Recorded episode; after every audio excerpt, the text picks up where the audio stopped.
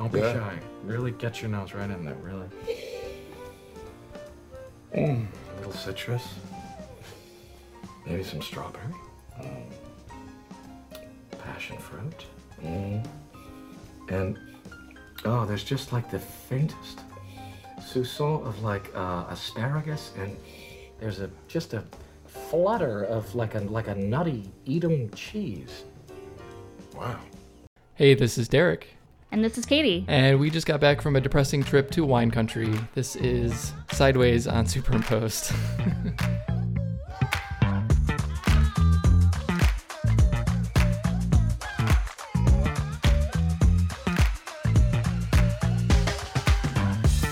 so, Katie, thank you so much for doing the podcast. Your podcast, TFGIF, is also one that Drew is on. Do you want to give people a little sense of kind of what your podcast is about? Yeah, so TFGIF, uh, thank fucking God it's Friday, is a 90s TV podcast, sometimes movies. We kind of mix it up here and there. And we both just, well, I mostly like to talk about the 90s, and I kind of drag Drew into it a little Yeah. bit. But I, I think he enjoys it for the most part. A lot of the shows that we cover are ones that he maybe doesn't remember very well, and I have more memories about. Yeah. And so I think for him, it's a little bit fun because he doesn't have as much nostalgia necessarily about them, and he's seen them with more of fresh eyes as an adult. Yeah. Whereas for me, I'm like very much going back to where I was when I was first watching those shows. So Yeah. I think that's great. I love your podcast. I just um, finished the X Files episode, actually. Oh, nice.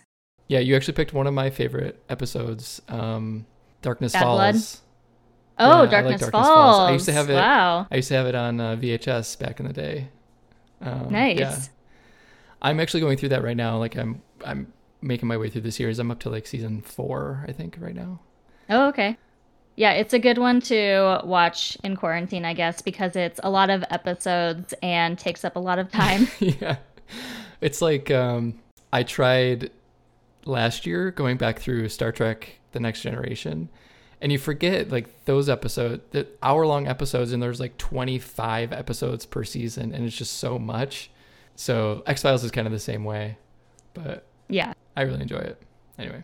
Yeah, and it's a little bit confusing, so it's not necessarily one that you can just have on in the background when you're watching the mythology episodes that are about the aliens and all that. Uh yeah, no, it, great episode. I, the Power Rangers one was good too. I liked that one. Power. Rangers was not my favorite to watch, but it was pretty fun to talk about. Yeah. And that's kind of the thing about some of these 90s shows is you remember them as being good, although Drew he does still think the Power Rangers is entertaining. I do too. but they're they're fun to kind of talk about how bad they are. Like our step by step episode, both of us hated watching it, and it was just so much fun to rip on the whole time. yeah. I did remember that theme song by the way, step by step, day by day. Yeah, the uh but yeah the power rangers was funny though i i, I still watch it very infrequently but there there's this kind of like saturday morning cartoon thing i go through once in a while where i need to watch that or you know x-men or something like that. Nice. after i as i was like listening to the episode i kept texting drew. I'm like you you got that wrong. Like, like lord zed was blah blah blah you know and uh, it's kind of funny. But anyway. Yeah, I mean, I wouldn't say that we're the most factual podcast. We do research, but we don't spend like hours on it. So it's mostly whatever we find on Wikipedia or we remember in our heads. Yeah, yeah, yeah. Very, very cool. Well, thanks for joining. Um, Yeah. really, really appreciate it. I guess I didn't really lead into this, but Drew's out for a couple weeks because, well, it's the new school year and it's kind of a mess up here, I think, in the Seattle school system. So he just wants a little bit of time to get that sorted out. So, Yep, Um, adjust. yeah. So he's taking a break from our podcast as well, and I've had a couple guests on in the meantime. yeah. Drew doesn't really like to talk about certain shows. I knew that they would be hard to get on the radar, and so I'm like, well, I can use this time to talk to some people that I've met through the podcasting community. Yeah. And, And you know, do shows that he would he not talk about X Files. I know that. Yeah, X Files doesn't seem like a kind of show that he would want to do or like that he would like. No. Because I already know that we're not going to do any horror movies for this podcast because it's really not his deal. So, uh, which is Yeah. fine. There are plenty of other movies Yeah. out there. I thought about picking a horror movie for this just for that reason. I you figured that was the case, but I don't really like horror either. That's fair. There's some I like, some I don't like, so it's a it's a crapshoot. well, so you actually picked this movie, Sideways. I did. What was your kind of reasoning uh, behind it? Is it like a really favorite movie of yours, or No, not really. So I know that sometimes you guys do ones that one of you has seen and the other hasn't. Right. We've both seen this movie, but I actually hadn't seen it until like a month ago. oh, really? The, for the first time? Yeah, for the first time. Okay. So I've been doing Letterboxd. I don't know if you're familiar with that website, A little bit, yeah. but yeah, it's a website where you can like track movies that you've seen and that you want to watch. And every month there are scavenger hunts where people will do prompts and you try to find movies that match the prompts. Mm-hmm. And so in July, when I was doing the scavenger hunt, one of the movies I picked was Sideways. And I couldn't believe that I had never seen it before. And I love wine. It's all about wine. So, yeah. yep. Well, I had seen it, I think, when it first came out, like in 04, 05. And I was just kind of like right out of college. And it didn't hit me quite as, it hit me differently, I should say, than it hit me as it, when I recently watched it. So I guess we'll get into that. But yeah, that makes sense. yeah, a little older, a little wiser. I definitely didn't think that movie was geared towards someone like me when it came out. Oh, and I know not. my parents saw it because, you know, they're winos. They love wine. They collect wine, all that stuff. So it's right up their alley for that reason. Yeah. Now I am more into wine. I'm older. And I was like, okay, this is probably the time to watch the movie. Yeah. well, I know you're super into wine. So yeah, I mean, it's it's kind of right up your alley. Yeah. I do have some Pinot Noir here. Oh, fancy. Mm-hmm. All right, so the movie came out in officially in 04 is is limited release in October of 04. Didn't have a wide release until January of 05. It came out in a wide release the same time as Are We There Yet? The movie was only made with like 16 million dollars, which is like pretty low budget, I think, even for 2004 standards. And it grossed 110 million worldwide, which is pretty crazy. Yeah. All right, so we got Paul Giamatti as Miles, a severely depressed divorcee. Thomas Hayden Church, who plays Jack, um, who's getting married, and the the whole movie essentially is a premise around their bachelor week up in wine country. Yeah. It's almost a bachelor party, like a friend, two guys bachelor party. Yeah, exactly. The smallest bachelor party I guess you could have. Yeah. so when I was watching this, I definitely thought that Paul Giamatti and Thomas Hayden Church were closer in age. oh, Did really? you look up how old they are? no, how old were they? Well, how old do you think Paul Giamatti is in this? In in the movie? Um, or Yeah. like, you know, when he filmed the movie? Or yeah, I mean, I did this based on the release date, so they could have been a little bit younger than that, but I would say Paul Giamatti's like 38, 39 when this movie came out. Thomas Hayden Church. he was 37. So- Okay, yeah. Thomas Hayden Church, I think, is like 45 around then. Okay, so you were more on the money with this. yeah, he was 44 Okay, when it came right. out. Yeah. Which they're supposed to be like college friends. They met freshman year or something. So with the seven year age gap, yeah. I'm guessing that Paul Giamatti is supposed to be older. Well, he, I mean, he definitely looks older. Yeah. Paul Giamatti, you know, I have in my notes is like probably the least sexy dude I've ever seen in like a movie uh, that's about Yeah. sex. you know? anyway, yeah, I didn't realize that there was such a big age difference. That's crazy. Yeah. I just couldn't believe that he was 37. Yeah. I mean, well, I'm, geez, I'm 38 right now. Yeah. I don't look anything like what he looked like. That's what I was thinking. I was like, I have friends who are like older than him, and he looked so much older. Oh, God. It doesn't help that he was wearing like slacks with a belt and his like pudgy belly is Yeah. like kind of peeking out a lot. a lot. lot of the fashion I would say in the movie was very like tail end 90s fashion. It it it didn't quite come into the 2000s just yet because it's that whole baggy like pleated khakis and just a bad look overall. Like no one needs to wear that. Definitely. All right, so we also have Virginia Madsen as Maya, Sandra O oh as Stephanie. I love Sandra O, oh, she's great, and Mary Louise Burke as Miles' mother. Those are pretty much the biggest players in the movie. Yeah. Anybody else is in the movie for 30 seconds. Yeah, exactly. Did you see that Sandra O oh was married to the director? I did. I didn't actually know that until I, I read that piece in trivia. Yeah, and apparently they ended up divorcing like two years after the movie came out. Yeah. But I, that's Hollywood, I guess, for you. she's doing all right. Yeah, she's not bad. He probably is too. Yeah. She's I mean, I mean I found her attractive back then. I mean, even today or watching it what, yesterday, I was like, man, she's gorgeous. She looks basically the same. She does. Yes. what has she been in recently? Have you She's in Killing Eve right now. Oh, okay. So, uh, Miles is basically a, an unsuccessful unsuccessful writer and a wino, and like I said before, a depressed kind of divorcee middle school teacher who takes his friend Jack on a road trip up to the Santa Ynez Valley wine country, which I, for some reason I thought was Napa for the longest time because you just associate the wine country with Napa, I guess. I thought the same thing. Yeah. um, Miles just wants to have like a fun, relaxing time. Uh, going golfing and all that kind of stuff. Uh, whereas Jack just wants to get laid. One last fling before he gets married. Not even essentially. That is his, his one primary goal. reason. Yeah. So once they get up there, they meet Maya, who's a waitress at uh, a restaurant that Miles frequents called the Hitching Post. And it's a real restaurant. Is it really? I didn't know that. Yeah, the Hitching Post 2. It's kind of a weird a weird name for a wine bar, the Hitching Post, because it's very like Wild West, you know, hitch your horse here sort of thing. You think it'd be more of like a saloon? I wonder if it has something to do with the fact that that area wasn't that much of a tourist destination before. Oh yeah. And so it was just more casual. Yeah. We also meet her friend Stephanie, played by Sandra Oh, uh, who's an employee at a nearby winery. They meet My- she meets Miles and Jack when they go to visit her winery and Jack hits on her like there's no tomorrow and she digs it. So they end up kind of getting together. Yeah, they go to dinner together. They all go to dinner together in one of the most cringy scenes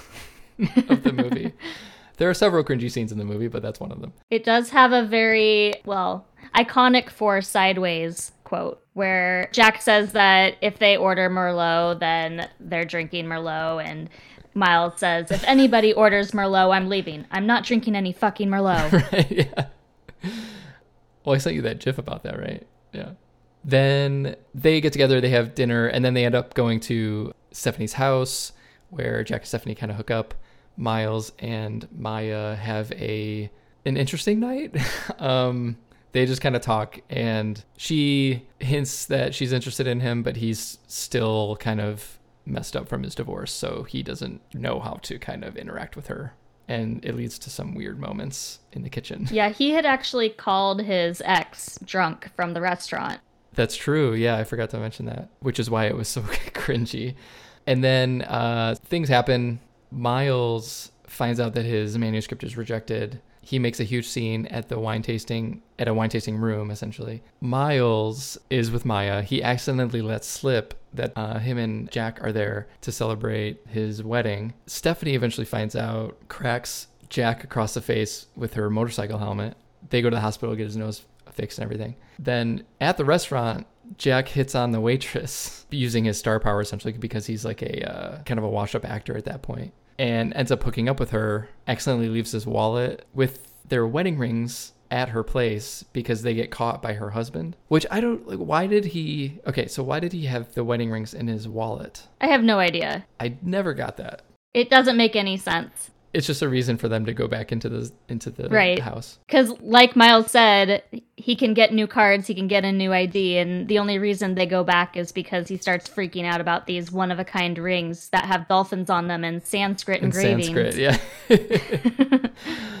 so Miles goes in. He essentially breaks into the house. Well, the the door's unlocked, so he just goes in. The husband and wife are having sex on the bed, like right next to the wallet on like the nightstand or whatever. So Miles just runs in and grabs it and heads out. And then you see the naked dude just like lumbering out of the house after him, chasing him down the street. No clothes on. No clothes. There's a lot of male nudity in this movie, I will say Yeah.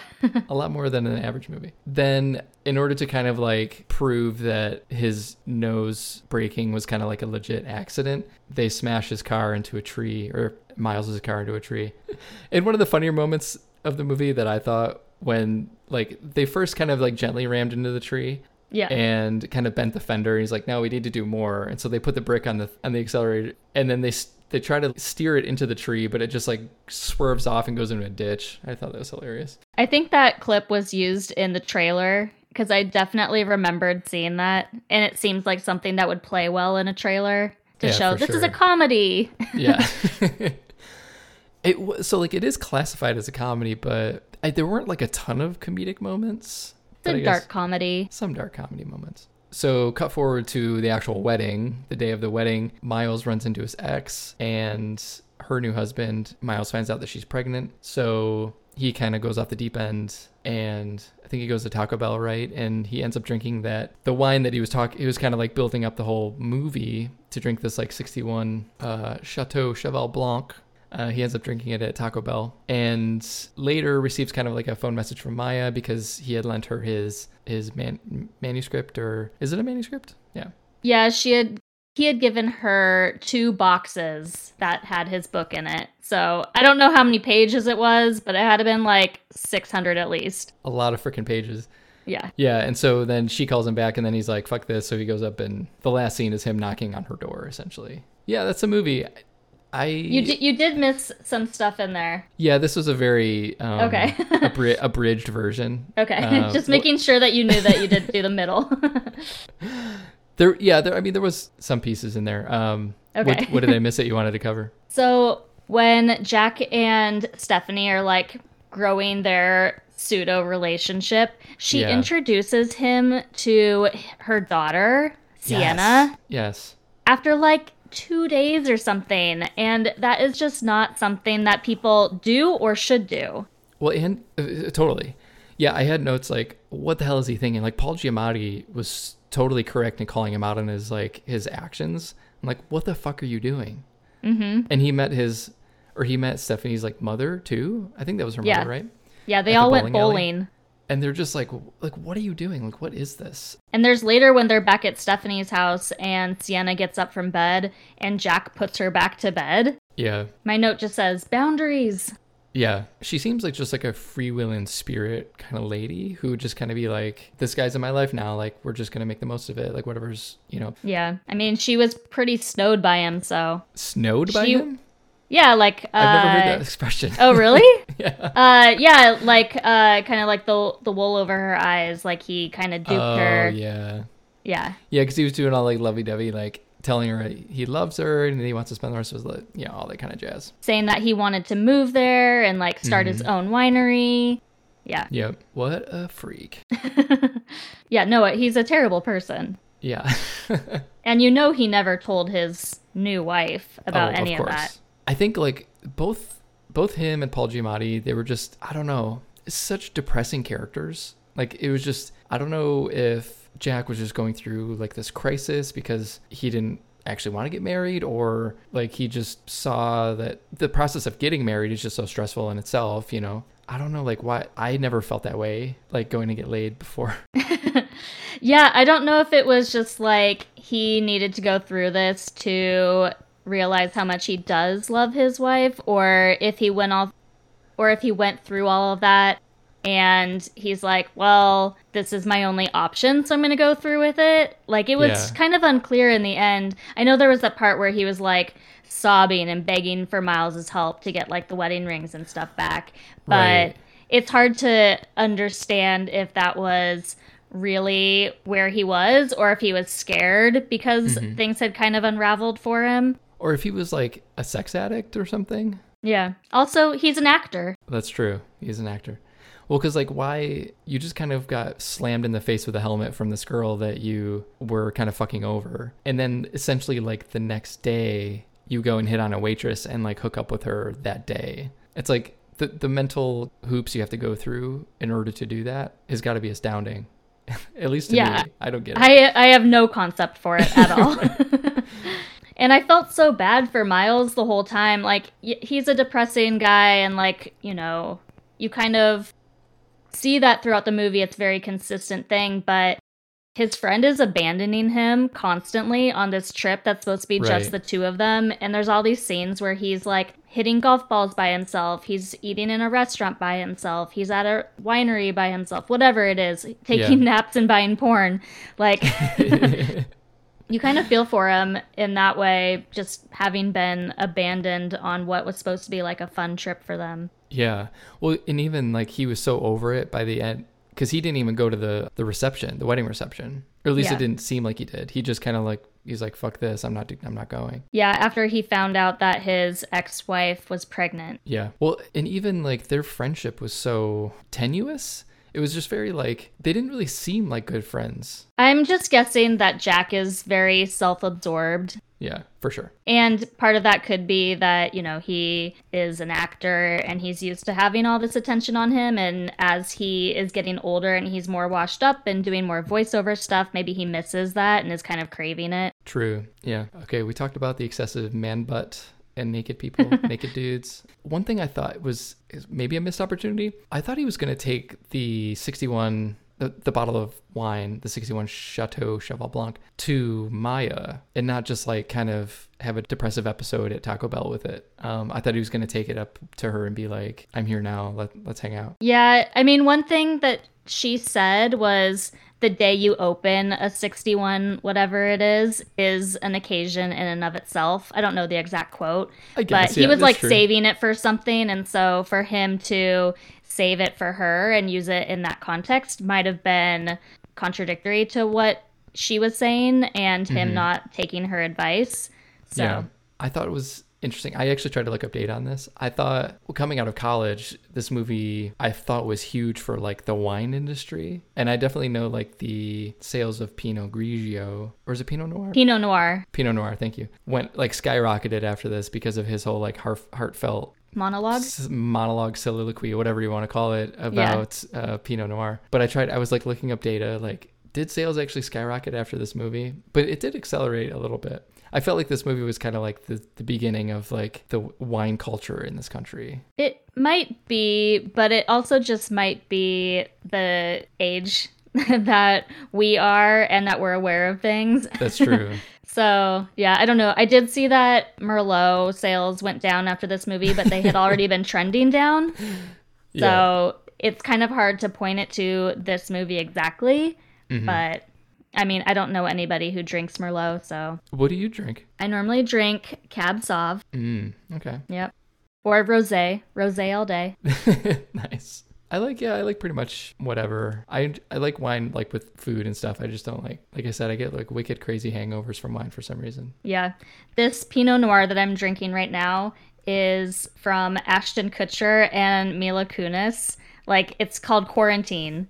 Oh, so it was like this thing that they did for charity back in like March or April, and I bought a couple bottles of it. Nice. It's not my favorite, but it's fine. So I pulled up a little bit of trivia. I'm curious if you if you know this. It's about wine. Oh, okay. So do you know like the best selling varietal in the U.S.? Um, I would say maybe Chardonnay. That's right. It is Chardonnay. I think there are a lot of people who maybe aren't as into reds and of the whites. I think Chardonnay is probably the one that is less divisive. or mo- most accessible. Yeah. Yeah, it's Chardonnay, then Cab, then red blends, then Pinot Gris, Pinot Noir, and then Sauvignon Blanc. Oh. So I thought this was interesting. Do you know which generation drinks the most wine? Boomers, Gen X, Millennials, or Gen Z? I hope it's not Gen Z. It's not Gen Z. okay. Uh maybe Gen X? No, it's actually it's not necessarily a trick question, but it's there's a tie. So boomers and millennials both share 34% of the Oh. kind of wine consumption. I mean, I should have said that because my parents are basically boomers and then I'm a millennial. and that's a lot of wine. yeah, yeah, yeah. when we all get together, we drink a lot of wine. A lot of wine, yeah. It's weird that Gen X is so low. It's like 21%. Anyway, I just thought Hmm. That was- a lot lower. So, did you have like a favorite scene in the movie? I guess my favorite scene would be when Miles finds out that he didn't get the book deal and he basically storms back into that very, very fancy winery. Like, it's so fancy that it has a fountain with wine in it. And he asks the person at the counter for a pour and, you know, gets a little tiny bit. He inhales it, gets another one, inhales it, and then says, like, pour me in a real glass, basically. And Yeah. the guy's like, we're not a bar. Just buy a bottle and take it outside. And so he steals the bottle fills his cup to the brim and spills it all over himself. So then he picks up the spit bucket and just starts trying to drink that, but he just gets it all over him. Yeah. So gross. It's so gross. Like, oh my gosh. Especially right now with like coronavirus and like germs and Yeah. That's what we call a mental breakdown, people.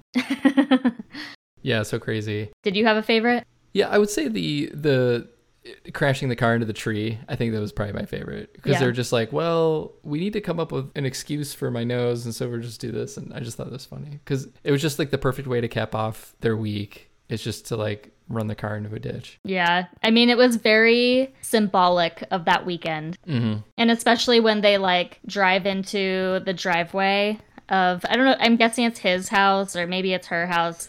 I thought it was her parents' house, right? Maybe, okay, maybe it's the parents' Yeah. house. And it's just like this beat up car pulling into this mansion. and they drop off these like broken wine bottles because when they crashed the car, some of the bottles broke. I know. Like you didn't think of that beforehand? Just like pull them out. Well, Jack was trying to surprise Miles, That's true. other than telling him to put on his seatbelt. I did look up a little bit of trivia for this, and I thought something was really interesting. So Thomas Hayden Church, when he auditioned for this, actually stripped naked for the audition, and he was the only one to do that. And so Yeah, know I, saw that. it's I such a small weird. part in the movie, too. yeah, I know. Like, I don't even think he really has a lot of speaking lines where he's actually naked because then he gets wrapped up in the duvet cover. Right. And then the the house where they retrieve his wallet from was actually used as a meth lab up until like a week before, and so they didn't change anything. They just kind of kept it as is and filmed Yeah, it's so gross inside. I guess if you're like uh, you know, a producer, that's like the best case scenario. Then you don't have to like painstakingly or like a set designer, I should say, painstakingly like put everything there. It doesn't speak very highly of the waitress and her husband, though. That's true. Yeah. That was a very big mess for two people to make. And there were so many holes in the wall. Yeah. I've seen places like that though. That's really gross. Yeah. What I thought was interesting, like it was a book. It was never published, but I think the director Alexander Payne read the treatment of the book or whatever and liked it so much that he bought the rights to it. And it wasn't even published until about like a week before the movie came out. I think they did that on purpose, is what I gathered from that. They didn't want it to come out earlier. I think they wanted the movie to help drive sales or something like that. That So makes maybe it was like one of the conditions of selling the rights. Yeah, I should have known that as a marketing person. That makes ex- perfect sense. yeah, cool. Uh, I was gonna go into the sequel now. If you're interested in hearing that. Yeah. All right, so I spent a lot of time on this. um, so there actually there was a book that the writer wrote, a sequel book to Sideways called Vertical. And did you see anything about that by chance? No. No. So basically, it was like Did you just copy this? yeah, it's word for word basically.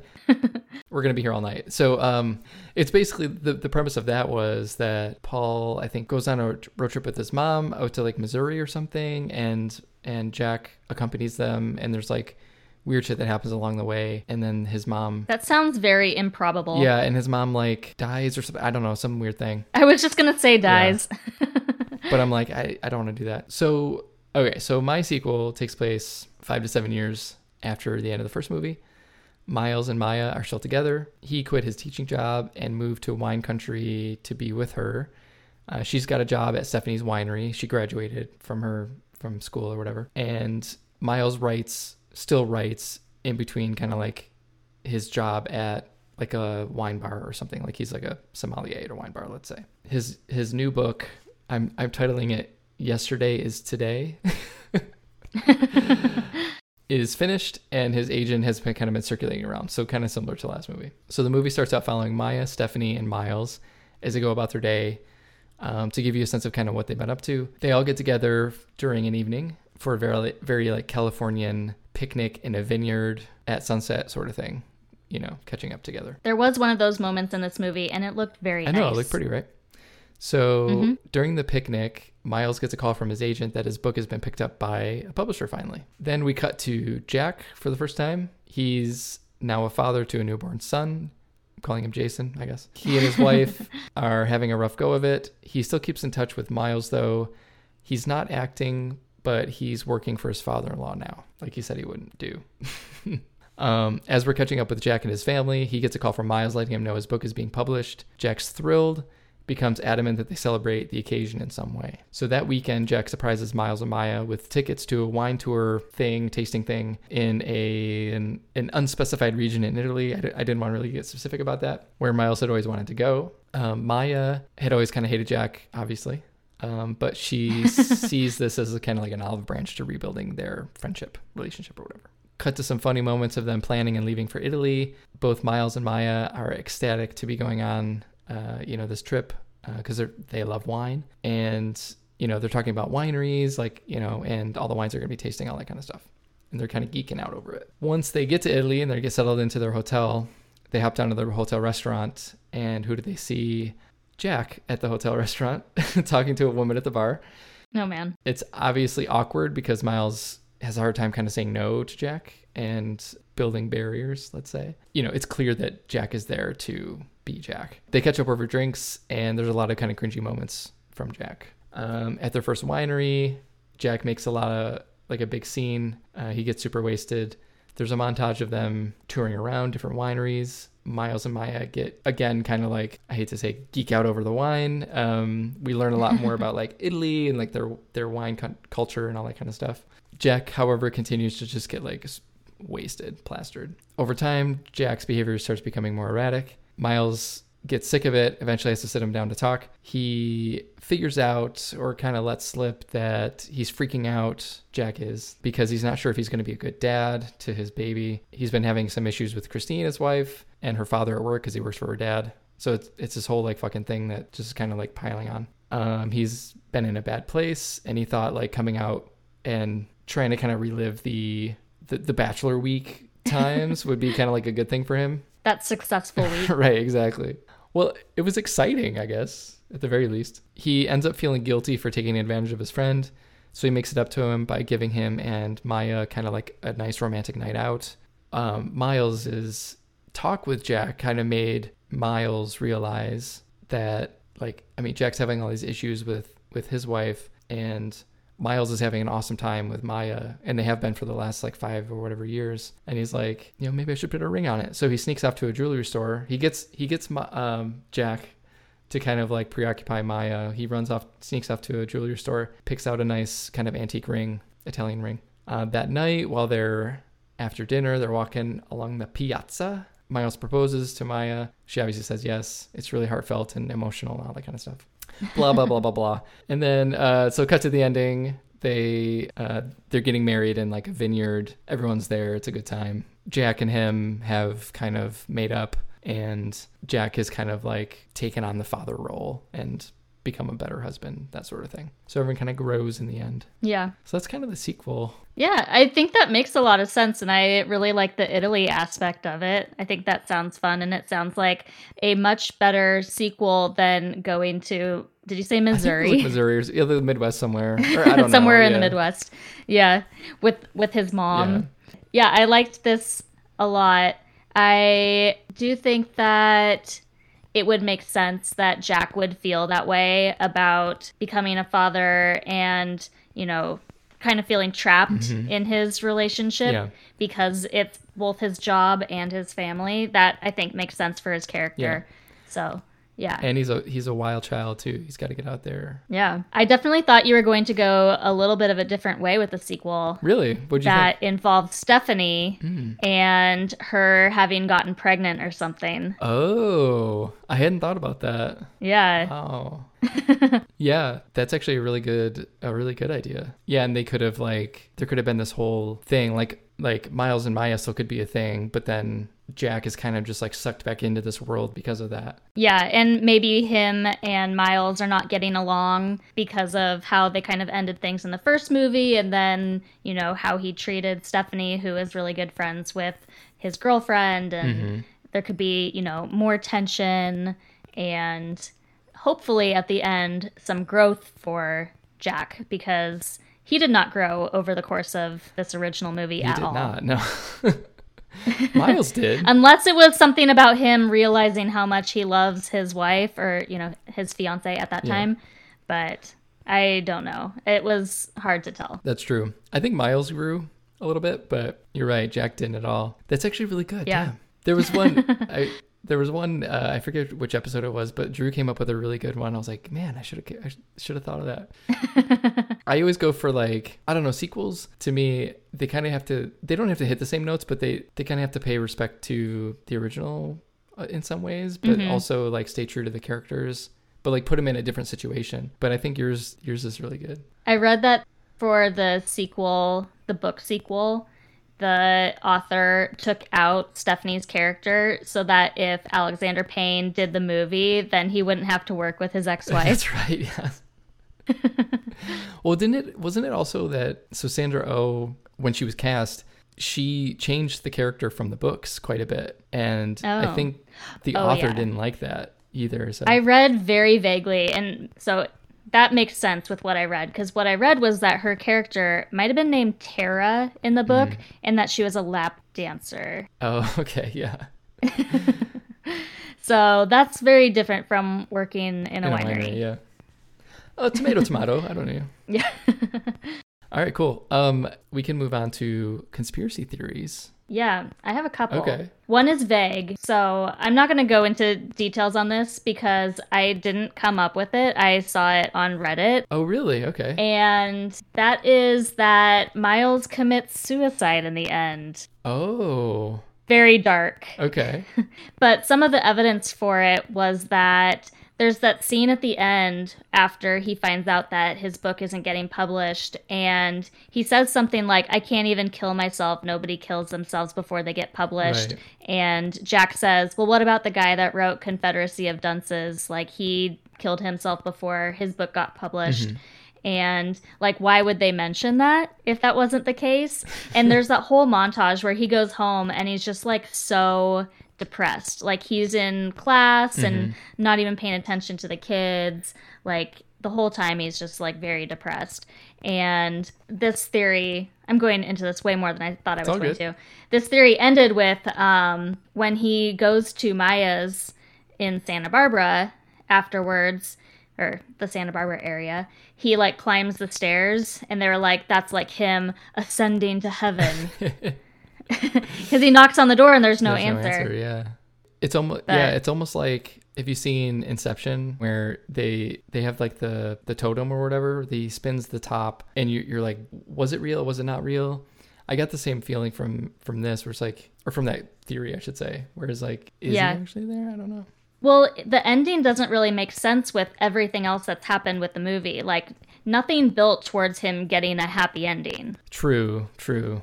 She did she did call him though and say like she finished his script or the the the book. Yeah. And I guess she did say, like, he can come up there, but she also said that she won't be at the restaurant. So, Right, right.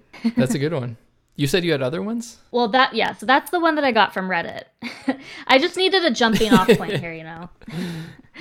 um, so, my actual one that I came up with was that Miles is writing a second novel based on this trip that he and Jack have taken. And this movie is basically the visual form of that novel as he's remembering it. And he paints himself as very like moralistic, while Jack is more of a hedonistic persona. It's a little bit more heightened Interesting. Okay. and he's the hero of the story. He's the one who goes through all these trials that are resulting from his friend's actions. Mm-hmm. The biggest of which is, you know, this woman he falls in love with suddenly hates him, and he can't take that blame on himself. He puts it onto his friend, even though he obviously had a part in it because he wasn't truthful mm-hmm. and he should have maybe been pushing his friend more rather than condoning all of this behavior.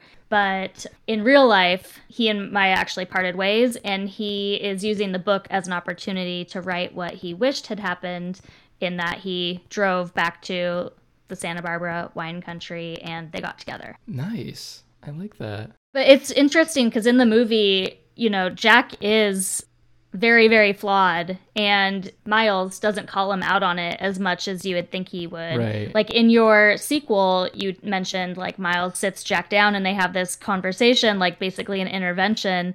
And that's something that probably should have happened in this movie. Yeah.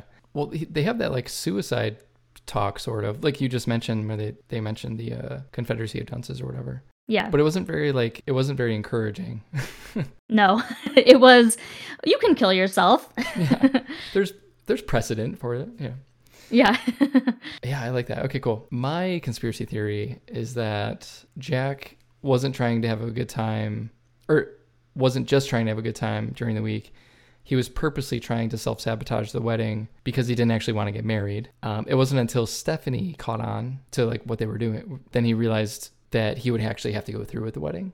And so like he was doing all this like self sabotage, and then he had to kind of like just cover his ass essentially to make up for his broken nose and all that kind of stuff. Yeah, you can't be truthful. Right. exactly.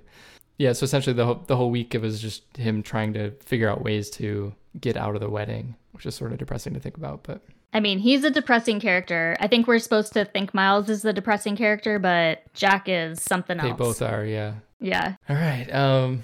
Next we can do bar trivia names. Did you happen to come up with any? I did. I had a couple. I steered clear of wine centric ones because that seemed easy Okay, sure. for me. Just like, you know, I drink wine a lot. It would be an easy way out for me. Mhm. So the first one is just the name of Miles's book, The Day After Yesterday. Yeah, that was one of mine too.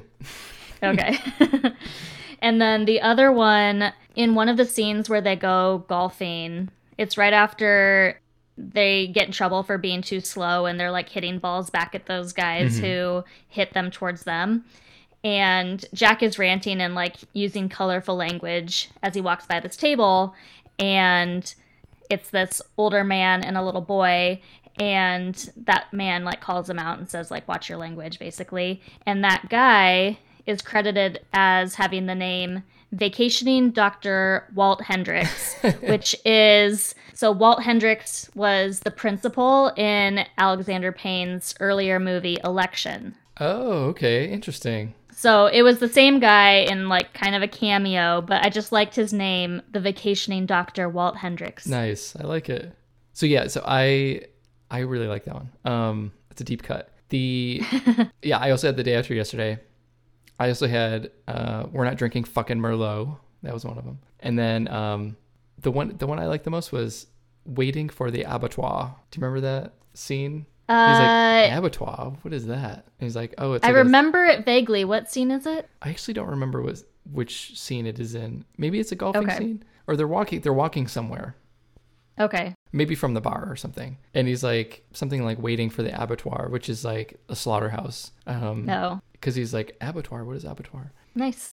Cool. Now we get to move on to the juicy stuff. Our top five road trip movies. Yes. Since you get to pick the movie, I'll give you the the honor of going first. I'm actually very curious to see like how how we overlap because like I don't think Drew and I overlap that much in when we do these, but I'm just kind of curious. So Yeah. Well, I only picked ones that I've actually seen. Same, So I am not a big movie person. I didn't say that earlier. I'm much more of a TV person, which is partially why we do movies on our podcast now, is because Drew is more of a movie person. right. So I was definitely limited to ones I've only seen, which makes the list smaller.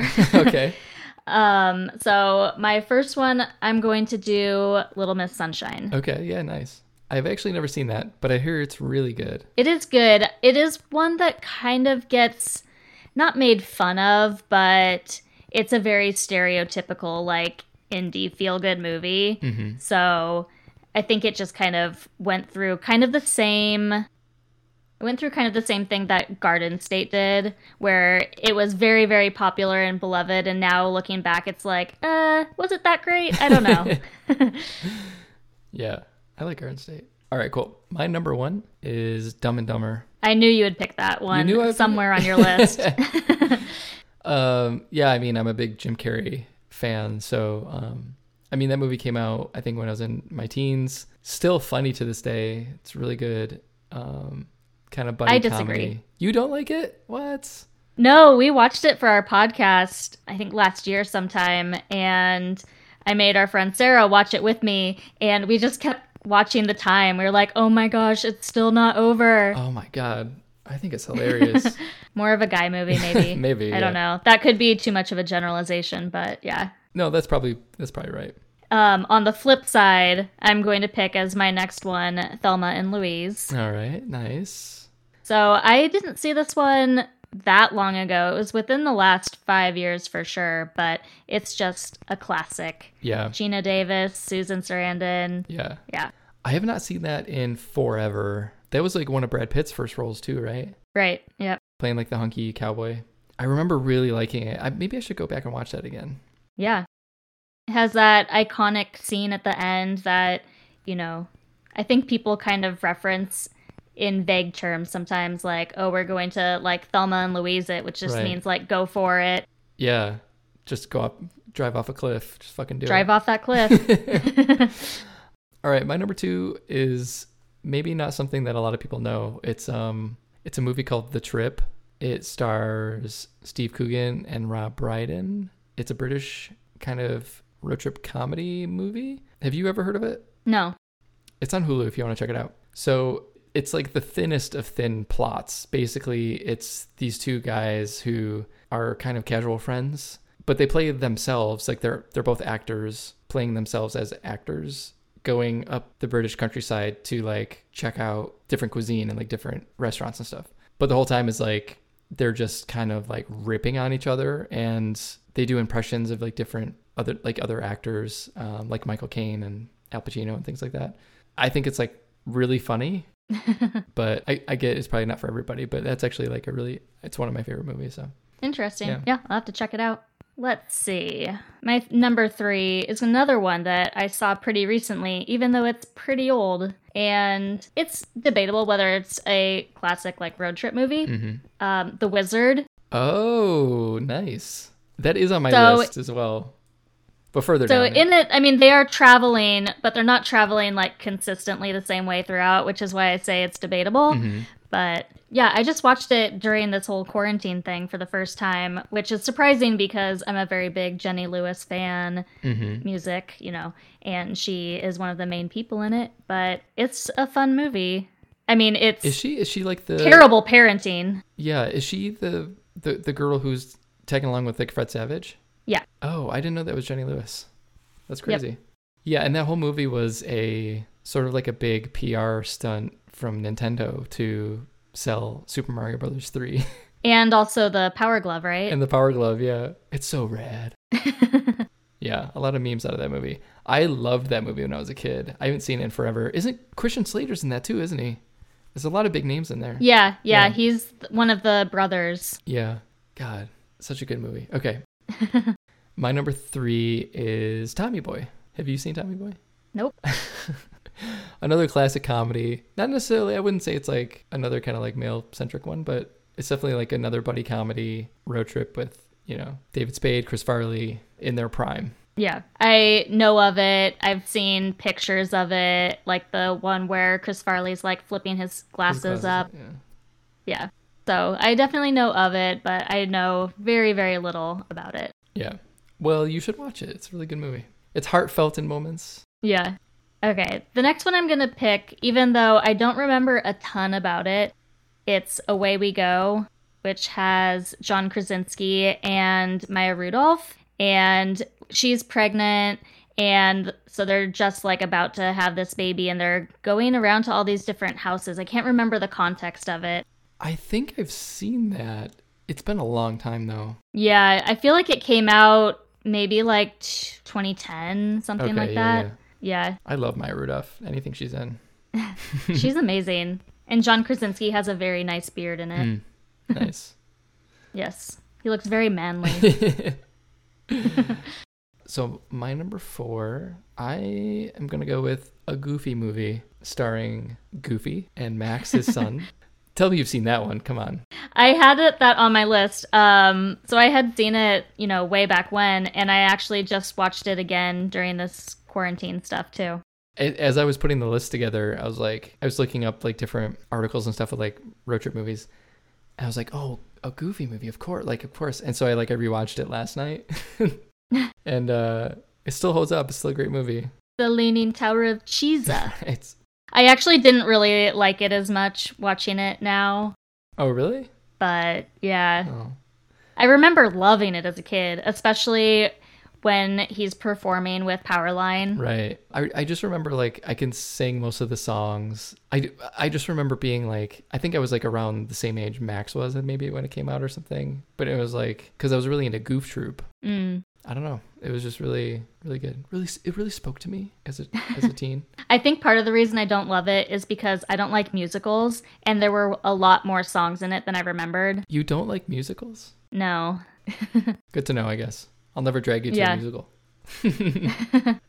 I'm really going back and forth on number five, and the main reason so I'm just gonna pick it. Yeah. This this one might not count as a road trip. You you can tell me if it doesn't. Okay. But I'm gonna go with "Oh Brother, Where Art Thou." Okay. Yeah, that's fair. They're, I mean, they are driving. Yeah. No, that counts. It's it's like old timey driving. yeah. it's it's more of a escape than a road trip. Yeah. I think we we've covered this in a previous podcast, but I've never seen that either. I've seen like bits and pieces here and there. I think Drew was offended when I said that. Um, no, he was by me as well because I did not see this until May. Oh, really? Okay, yeah. Yeah, I'm gonna. I out. sprained my ankle back in May, and I watched I think like 32 movies in three weeks. Holy shit! So Jesus. this was one of them. yeah. It's a good movie, and despite the fact that I don't like musicals, and this does have singing in it, it's the context of the singing that mattered for me. And in this movie, the singing is all at appropriate times and not just bursting into song. Right. So it's it's a pretty good movie. It's, pretty entertaining. It's woven into the into the plot. It's not like right. like you said, just people bursting into song for in choreographed dancing. All right, cool. So my last one, I debate a lot about this, but I think I have to go with National Lampoon's Vacation, taking the Griswolds over to Wally World, and then getting there and it's shut down. I, it's just such a good movie. Yeah, that was gonna be my number five if I oh, didn't Oh, pick it? the brother Oh, where nice, art thou. yeah. yeah. Chevy Chase, like at not at his peak quite yet, but it, it still is like he's still really really funny. Yeah, I am pretty sure I've seen all of it all the way through. Whereas I've seen Christmas Vacation literally like a hundred times. Yeah, for, yeah, same. I'm not even exaggerating. Yeah. I watch it like five times a year. yeah, So even when it's not Christmas time. Always when it's Christmas, I do have my Oh, boundaries. okay, yeah, yeah. But it's one that I just like turn on all the time Mm-hmm. during Christmas. So I think Christmas movies are fair game after Halloween, but I don't like Christmas stuff like in stores until after Thanksgiving. yeah. Cool. Did you have any other like alternates? I mean, one that I wanted to pick but couldn't because I haven't seen it is Crossroads, the Britney Oh, Spears Britney movie. Spears. Not because it's good, but because it's a very like quintessential road trip movie. Like that is all just about a road trip. it's quote unquote a movie. and it has Zoe Saldana. Oh, really? Yeah. I didn't know that. How about you? Uh, yeah, I have a bunch actually. So, Blues Brothers is on there. It's not really like a road trip movie. I mean, they're driving quite a bit, but um, Rat Race. Oh, yeah, that didn't even movie. come up for me. That movie, when we saw it in the theaters, I had never seen my dad laugh so hard. Like he almost fell out of his chair laughing. Yeah, such a good movie. Pee Wee's Big Adventure. Um, another Jim Carrey movie, Me, Myself, and Irene. And then I also had The Wizard, and then Smokey and the Bandit. Okay. I considered also Paper Moon, but I hadn't seen it in a really long time. It's that older movie with Paul O'Neill and Tatum O'Neal. Hmm, I don't think I've heard of it. It's from like the 60s, maybe. Got it. So, any final thoughts you have on Sideways? Just that I have been drinking a little bit more Pinot Noir since I watched this back in July. yeah. I am pretty strictly a cab person, but every now and then I'll pick up a Pinot, you know. So Paul Giamatti really talked talked it up enough for you to uh, change your drinking habits. Yeah, the sideways effect worked on me. Nice, nice. yeah, I liked it. Um, like I said, I have different perspective on it now than I did before. You know, it's different when you look at it from like, well, I wasn't a teen, early twenties, as opposed to like now. Um, I think the depression just hits a little harder because you're like, shit, like I could be one of these guys, you know. Yeah, totally. but as a movie, I thought it was, you know, it had its funny moments, uh, and I overall enjoyed it, so I thought it was good. I think they did a lot with it. What could have been a pretty static movie ended up having a lot of, you know, twists and turns and elements. Like, you don't really see the whole waitress thing coming. Right. Or like him running into a tree. Like, Like what? What Yeah. Even though they do kind of allude to it when Jack asks Miles what his face looks like, and he says, It looks like you got into a car accident. oh, true. Yeah, that's fair. Uh, cool, cool, cool. So next movie is gonna be TBD. I gotta find someone else to hop in the passenger seat with me here, but I guess I'll let everyone know on Twitter what we decide on doing next time. So Katie, if you want to just give people an idea of like how to find you and uh, where to listen to your podcast, Yeah, so our podcast is on Twitter and Instagram at TFGIF Podcast. And I post different stuff on each of them, so it's worth following both of them. But yeah, um, and then on, you know, Apple, Spotify, wherever you're listening to podcasts, we should be there. um, thank you again so much for doing this. I really appreciate it. I hope you had a good time. Yeah, thanks for having me on. And it's been so long since I've seen you, so it's been fun for that too. Quarantine's a bitch, man. So uh, we want to thank you all for listening. If you want to reach out, share your own sequel ideas, conspiracy theories, or top picks, hit us up on Twitter at superimposedpod or email at us at superimposedpod at gmail.com. And we'll see you next time. Yeah.